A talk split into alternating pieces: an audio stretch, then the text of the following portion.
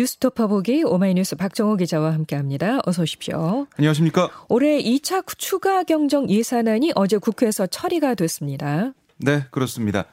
이 법에 따른 지방 이전 지출을 제외한 이 중앙 정부의 지출 36조 4천억에서 39조 원으로 늘어났는데요.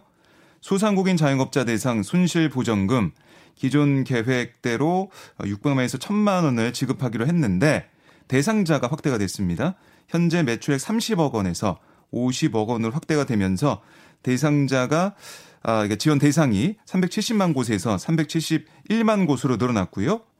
또 이 소상공인 자영업자 법정 손실 보상의 경우에는 대상이 기존 매출액 10억 원 이하 소기업에서 매출액 30억 이하 중기업까지로 확대가 됐습니다. 또 보정률도 90%에서 100%로 확대되고 하한액도 50만 원에서 100만 원으로 올랐습니다. 네. 아, 그리고 지금 보면은 사실은 손실보상 소급 적용 문제 이게 정리가 안 됐어요. 여기에 대해서는 여야가 계속 추경 뒤에 논의하기로 했고요. 아, 그리고 이제 어제 통과된 내용을 보면 법인 택시와 버스 기사 지원금 정부 한 200만 원에서 300만 원을 확대를 하고 특수형태 근로 종사자와 프리랜서 문화예술인 지원금도 당초 100만 원에서 200만 원을 확대가 됐습니다. 아, 또이 지역사랑 상품권에도 천억 원이 추가로 투입이 되면서 2조 5천억 상당의 지역사랑 상품권이 추가로 발행이 된 상황이고요. 영세 소상공인의 긴급자금 수요에 대응하기 위한 신규 대출 공급 규모 기존 3조 원에서 4조 2천억으로 늘어났습니다. 아, 또한 소상공인의 비은행 고금리 대출을 저금리 대출로 전환하기 위한 대환 대출 지원 규모 7조 5천억에서 8조 5천억 규모로 증가를 합니다.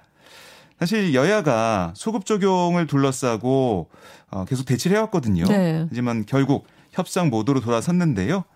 이 정권 출범기와 또 선거 목전에 돈풀기 이걸 통한 양당의 이해관계가 맞아 떨어졌다 아, 이렇게 볼 수가 있겠습니다. 네. 여야가 이렇게 추경안에 합의하고 처리하긴 했는데 협상 과정에 쟁점을 두고는 여전한 시각차를 드러냈죠. 네, 이제 국민의힘 권성동 원내대표가 어제 뭐라고 했냐면 윤석열 대통령께서도 많은 걱정을 했다. 제게도 직접 전화를 주셔서 되도록 민주당이 요구하는 것에 대해 양보를 많이 해주고 처리하는 게 소상공인을 위하는 길이라 말씀하셨다. 그래서 민주당이 요구하는 걸 저희가 대폭 수용해서 합의에 이르렀다. 아, 이렇게 설명을 했습니다. 네. 아, 반면 민주당 박홍근 원내대표는 민주당의 양보가 결정적이었다. 이렇게 강조를 했는데요. 그러니까 지난 대선에서 여야 후보가 소급 적용을 공통 공약으로 내세운 만큼 아, 확실히 처리될 것이란 아, 그런 믿음이 있었지만 결국 반영되지 못했다. 지방선거용 정략적 추경에만 골몰한 윤 대통령과 정부 여당의 민생 외면에 다시 한번 깊은 유감을 표한다. 이렇게 지적을 했습니다. 합의하는 데는 서로가 양보를 한 게 큰 네, 음, 요인이었다. 이렇게 주장을 네, 하고 있군요. 그렇게 주장을 하고 있는 거고요. 또한 정의당도 윤석열 대통령은 취임 즉시 50조 추경, 온전한 손실 보상 이걸 대선에서 공약한 바가 있다. 새 정부와 국민의힘은 지방선거에서 생색만 낼 게 아니라 솔직하게 사과부터 하고 후속 대책 마련에 책임을 다해야 한다. 이렇게 강조를 했는데요. 어, 향후 뭐 계속해서 소상공인 지원법의 사후 보완 이게 이게 나올 것 같아요. 네네. 네. 이 논의에서도 여야 간 진통이 예상이 됩니다. 예. 자, 주말 그 6일 지방선거 사전투표율이 지방선거 중 역대 최고치를 기록했다고요. 네, 사전 투표율 20.62%. 이거는 2018년 6.13 지방선거 당시 사전 투표율 20.1%보다 높아진 건데요. 지역별로는 17개 시도 가운데 전남 투표율이 31.04%로 가장 높았고요. 네. 투표율이 가장 낮은 곳은 14.8%를 기록한 대구였습니다. 아, 이번 지방선거에선 사전 투표율이 이 4년 전보다 높게 나타나는 그런 상황이라서 본투표를 포함한 최종 투표율도 지난번 지방선거 60.2%보다 높아질 수 있다. 이렇게 좀 예상이 되고요. 여기에 지난 대선의 연장전 의미가 더해지면서 막판 여야 지지층 결집 현상이 이뤄질 경우 투표율은 더 올라갈 수 있다. 이런 관측이 나오고 있어요. 네. 아, 반면에 일각에서는 사전 투표가 본 투표와의 분산 투표 경향이 강해지고 있어서 사전 투표의 상승을 곧 최종 투표 상승으로 연결시키기 어렵다. 이런 지적도 하고 있습니다. 음, 예. 6월 1일 이 본투표의 그 투표율까지 지켜봐야겠습니다. 예. 사전 투표도 진행이 됐지만 어쨌든 지난 주말이 지방선거 전 마지막 주말이죠. 네. 여야 지도부가 격전지를 찾아서 지지를 호소했습니다. 네, 국민의힘 이준석 상임선대 선대위원장은 경기 안산에서 중앙선대회의를 주재를 했어요. 여기서 지난 문재인 정부와 선명하게 다른 모습을 보여줘야 한다. 우리가 일할 기회를 얻어야 한다라고 후보들에게 당부를 했고요. 이어서 이제 부동산과 교통 환경 개선 등을 과제로 꼽으며 힘 있는 여당만이 할 수 있다는 생각으로 책임감을 갖고 선거에 임하고 있다라며 유권자들을 향해 지지를 호소했습니다.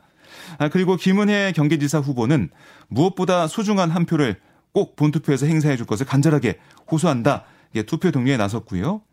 그리고 이 박지원 공동비상대책위원장의 쇄신론을 둘러싼 갈등을 봉합한 민주당 지도부, 아, 민주당 지도부도 구리, 김포, 성남, 용인, 파주 등 경기 기초단체장 지원 유세장으로 뿔뿔이 흩어져 가지고요. 민주당 후보에 대해 지지를 호소했습니다. 네. 아, 윤 위원장은 윤호중 위원장은 말만 하는 도지사가 아니라 일 잘하는 도지사를 뽑아달라 이렇게 강조를 했고요. 또 이제 김동연 이 경기지사 후보도 지금 31개 이 경기도 어, 시군 지역을 누비고 있는 상황인데요. 이 인물론 그러니까 인물을 보고 투표해달라 이렇게 호소를 했습니다. 네. 마지막 주말에 맞아 여야가 이번 지방선거의 최대 승부처로 꼽히는 경기도에서 막바지 지지 호소를 한 겁니다. 예. 그런데 선거 막판에 김포공항에 대한 관심이 커졌습니다. 민주당 이재명 인천 계양을 국회의원 보궐선거의 후보의 김포공항 이전 공약에 대해서 국민의힘이 비판의 수위를 높이고 있죠. 네, 이준석 대표가 뭐 이제 그저께 제주도도 어, 가서 제주 공항에서 기자회견도 하고 어제도 계속해서 민주당을 향해 나를 세웠는데요. 송영길 서울시장 후보와 이재명 후보는 김포 공항을 폐항하고 서울 시민들이 청주와 원주 공항을 이용하도록 하겠다고 하는 모습이다. 그리고 오영훈 제주지사 후보는 이런 공약이 전혀 상의되지 않는 무리수라는 취지로 항변하고 있고 김동연 경기지사 후보는 성남 서울공항 기능을 김포공항으로 이전해야 한다라고 얘기하고 있다. 아무리 분석을 해봐도 이 네 사람 가운데 두 사람은 거짓말쟁이거나 아무 말 대잔치를 하는 것이다. 이렇게 주장을 했어요. 이어서 하나의 선거에 따라 지역별 이해관계에 따라 서너 가지 다른 얘기하는 게 그게 갈라치기고 당이 콩가루가 됐다는 증거다. 이렇게 얘기하면서 민주당 윤호중 비대위원장을 향해 김포공항 이전 공약 관련 민주당의 당론을 밝혀라. 이렇게 촉구를 했어요. 네. 그래서 여기 관련해 가지고 윤호중 위원장이 기자들과 만나 아, 뭐 질문을 받았습니다. 중앙당의 공약이 아니고 지역에 출마한 후보들의 공약으로 알고 있다. 아, 우리 당 후보들 간에 지역에 따라 의견 차이가 있다고 하는데 어떤 지역에서 우리 당에 대한 지지를 해주시는지 이걸 보고 최종적으로 결정할 생각이다. 아, 이렇게 밝혔습니다. 아, 사실 이제 민주당 입장에서는 김포 공항 이슈가 전국 공약 차원의 논란으로 확산되는 것을 좀 차단하기 위해서 어, 당 차원에선 정해진 게 없다. 이거 좀 강조하는 것으로 보이는데요. 네. 이 김포공항 이전 이 공약을 둘러싼 여야 간의 공방 이거는 뭐 투표일까지 계속 이어질 것으로 보입니다. 네. 그리고 또 경북 군위에서 지방선거 거소 투표와 관련해 대리 투표 등의 의혹이 제기됐습니다. 네. 선거관리위원회가 거소 투표 신고자를 전수조사하기로 했네요. 네. 이 거소 투표가 뭐 거동이 좀 어려운 음. 그런 유권자들 어 뭐 그런 유권자들을 위해서 아니면 요양원에 있거나 그래서 우편으로 투표하는 제도예요. 네. 거소 투표 신고해서 투표하고 하는데 군의군의 거소 투표자가 246명인데요. 이 지난 26일 군의군 선관위가 아, 이장 A 씨가 거소 투표 신고 기간에 거소 투표 의사를 확인하지 않고 주민 5명의 거소 투표 신고서를 자신이 직접 서명 날인해서 면사무소에 제출했다. 이렇게 얘기하면서 A 씨를 검찰에 고발했고요. 네. 또 지난 28일에는 군의경찰서가 마을 주민 몰래 거소 투표를 대리로 한 혐의로 이장 B 씨에 대해 구속영장을 신청을 했습니다. 그러니까 80대 이 주민이 투표하러 갔는데 거소 투표 대상자라고 그렇게 해가지고 이 80대 주민이 놀랐다는 거예요. 네. 그래서 알고 봤더니 예, 이장이 이렇게 신고했고 이 과정에서 논란이 있어서 경찰서가 아, 군의 경찰이 구속영장 신청한 상황입니다. 선관위는 이번 뭐 특별조사로 대리투표가 확인된 투표지는 해당 선관위 개표소에서 모두 무효로 처리할 예정이다 이렇게 설명을 했는데요. 이뿐만이 아니고 선거를 앞두고 갑자기 인구가 늘면서 위장 전입 의혹이 불거졌어요. 그래서 경찰과 선관위가 조사를 벌이고 있는데요. 네. 인구 소멸 위험 지역에 손꼽힐 만큼 인구가 지속해서 줄어드는 곳에서 선거를 앞두고 최근 6개월간 485명이나 증가를 했습니다. 경찰과 선관위도 어, 또 군의에 아무 연고가 없으면서 주소를 옮긴 사람이 최소 수십 명에 이르는 것으로 보고 이들이 투표를 목적으로 위장 전입했는지 이걸 면밀히 조사하고 있는데요. 네. 그러니까 이게 이번에만 있었던 현상이 아니고 군의군에서 4년 전, 그러니까 2018년 지방선거 당시에도 선거 직전 반짝 인구가 늘었었어요. 네, 선거가 끝나자마자 220여 명이 썰물처럼 정말 빠져나온 적이 있습니다. 그런 일이 있었군요. 네. 그러니까 이제 여기가 정말 지금 치열한 접전을 벌이고 있는 지역이거든요. 예. 후보들 간의 경쟁이 과열되면서 각종 의혹이 불거지고 있는 모습입니다. 철저하게 조사해야 되겠습니다. 그렇습니다. 네. 김승희 보건복지부 장관 후보자에 대한 과거 발언 논란과 이해 충돌, 부동산 투기 의혹 등이 잇따라 제기되고 있네요. 네, 국회 보건복지위원회 소속 민주당 강병원 의원은 김승희 후보자가 식품의약품안전청 차장으로 일하던 2012년 세종시 도담동에 있는 아파트를 분양받은 다음에 실거주를 하지 않고 갭 투자로 5년 만에 팔아서 1억이 넘는 차익을 얻었다라고 주장을 했는데요. 당시 이주택자였던 김 후보자가 공무원 특별 분양을 통해 분양가가 2억 5,400만 원에서 2억 8,800만 원이던 그런 세종 아파트를 분양받은 다음에 실제 거주하지 않고 임대를 줬고 2017년 이걸 4억 2,400만 원에 팔았다는 겁니다.